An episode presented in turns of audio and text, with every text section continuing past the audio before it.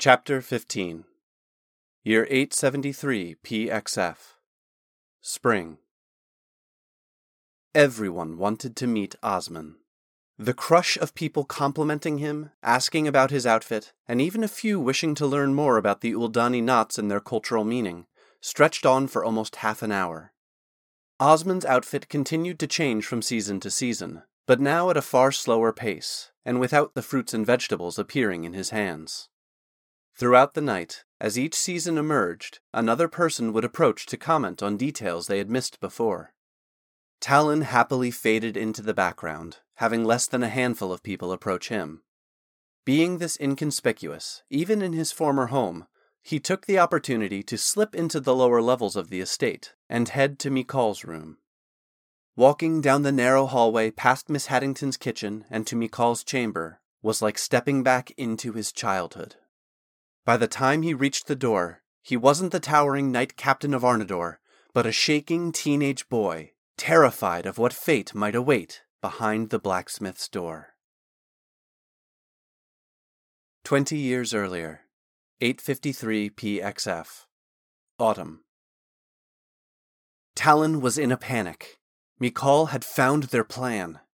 Did he break their secret code and know everything? Miss Haddington had told him over lunch that as soon as he finished eating, Mikal wanted Talon to come see him in his rooms. The stern and, even worse, disappointed look that she gave Talon spoke volumes about the nature of what was to come. As he walked down the long, narrow hallway on the lower level of the estate, a fresh panic entered his mind. Had Mikal told his father? Talon timidly knocked on Mikal's door. Come in, Talon. Mikal did not come to the door himself, instead leaving Talon to work up the courage to turn the handle and enter on his own. As he took a deep breath and swung the door open, he saw Riken sitting on a chair next to Mikal's desk, pale as a sheet and his back straight as an arrow. There wasn't just worry in his eyes, there was fear. Close the door, Mikal stated calmly. Once done, he held up exactly what Talon had expected the note. Would you care to explain this?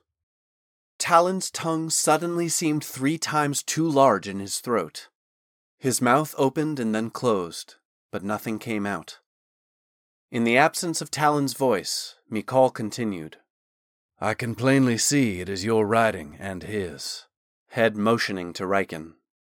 I thought better of you, spreading such scandalous filth about good people. Do you even understand the consequences if your father found out about this?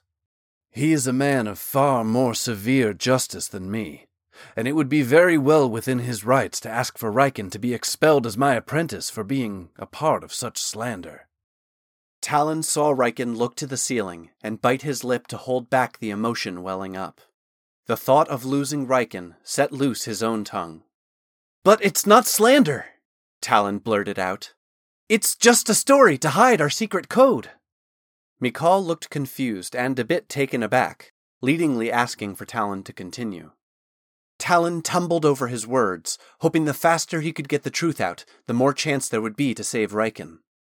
We were planning to go back to Milgren's orchard to pick apples to make fermented cider, and we didn't want to get caught, so we wanted to code our message, but it was too obvious, so we came up with that. Talon finally took a breath and pointed to the note, while internally cursing the tittering giggle emanating from the slithering voice in his head that had suggested the plan. Mikal just stated, Show me. Talon explained how the coded message was just a simple word swap, but to distract people from noticing, he and the voice had created a scandalous tale about the upstairs maid and the gardener to hide their real message. The account spilled out of Talon's mouth like a rushing stream until he finally concluded. And we knew no one would really believe it for real because the gardener is the most pious man in town, and Betsy loves her wife more than anyone, but it would keep them from looking for our message. Mikal sighed deeply. so, you were worried about people finding out about you two making some hard cider, and didn't even consider what this story could do? Talon nodded, and Riken chimed in. That is why we made it so ridiculous. With half a thought, people would realize it couldn't happen and throw the whole thing away as rubbish. Boys, listen to me. Mikal now positioned them both in front of him, looking them in the eyes. You have to learn. Most people don't spare any thought, much less half a thought, when it comes to scandal. Worse, they will believe a lie about a good man or woman long before accepting the truth about a wicked one. He continued lovingly but strictly, You must never spread lies like this again. I truly could have done nothing to keep Riken here had this gone any further than me.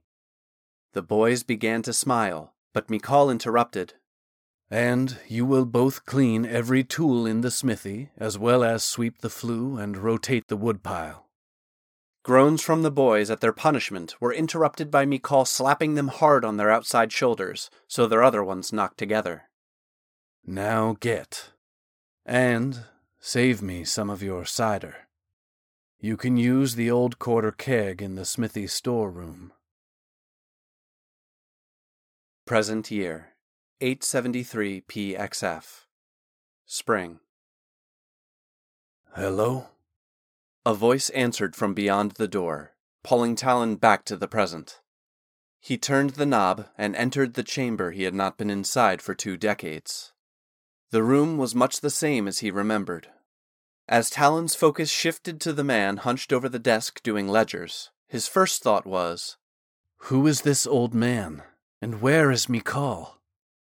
It wasn't until the figure at the desk turned to him that Talon recognized it was indeed the blacksmith he had known so well. There was no hiding that the years had begun to take their toll. Mikal was only fifteen or so years older than Talon, but smithing is a hard life. His body still held all the power it once had, built more akin to a hundred year old oak than a human, but his face did not have the vitality it once held. Wrinkles and sagging skin come with the territory, but the melancholy in his eyes caught Talon off guard. Mikal always had a spark of purpose and determination in him, lighting the darkest times. Even after Riken was taken, he was a solid force of determination that Talon leaned upon when training with Lachlan. Often, late in the day, when Lachlan had pushed Talon further than he felt he could go, and the commander still demanded even more, Talon would look to the smithy door and find that Mikal would be standing there. Always watching and silently caring, Mikal, with just a nod and a flex of one of his mighty arms, would renew Talon's determination to keep fighting and stay on course for his goal. Talon?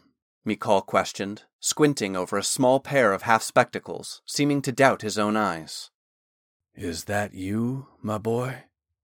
Talon had forgotten he was still wearing his mask, and probably that for the first time since knowing Mikal, his hair was styled and not its usual free flowing mess.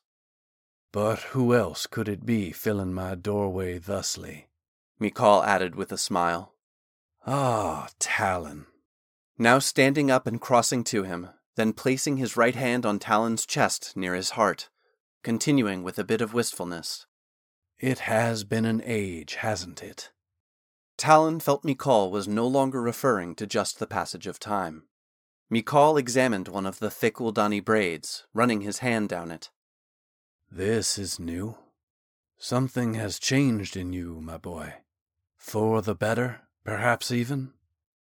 In answer, Talon embraced Mikal in a giant bear hug, first creating shock in the shorter man, experiencing a hitherto unknown act of physical affection from Talon. But then Mikal leaned deeply into it, returning the embrace and letting all the pent up sadness and loneliness flow out of him.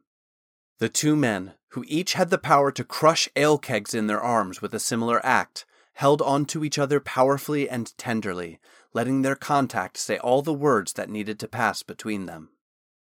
When they finally let go, Talon began. I haven't given up on Riken, but I have met someone. Talon told Mikal all about Osman, up to the moment that had just occurred in the courtyard. Mikal, immediately understanding, interjected before Talon could explain. I always said you would be a wonderful big brother, and now you are one. Talon realized that perhaps the ways of his Uldani brother were rubbing off on him, as he felt his eyes well with moisture under the mask and his throat close a bit. Mikal, perfectly reading the moment, knew it was time to change the subject. I think your father is up to something. I am crafting far more weapons and light armor pieces than are normal for our exports to the northern duchies and Limehold for trade. A seriousness overtook his tone. And he is not putting them on the shipping caravans headed north. He is sending them south in local wagons. I have not found evidence of something amiss, but it is strange. Talon thought a moment. Perhaps we should begin a correspondence, casual conversation, but if you have something to report. Talon looked around the room, lost in memory again. Use Riken's and my old code. Mikal chuckled unexpectedly, being transported back to the same memory. That will do nicely. Then, slapping his hips as though looking for his missing set of etching tools, Mikal added, And you should get back to the gala before your parents miss you, or your absence intrudes on Osman's experience. With smiles and slaps on each other's shoulders, Talon left Mikal and returned to the gala.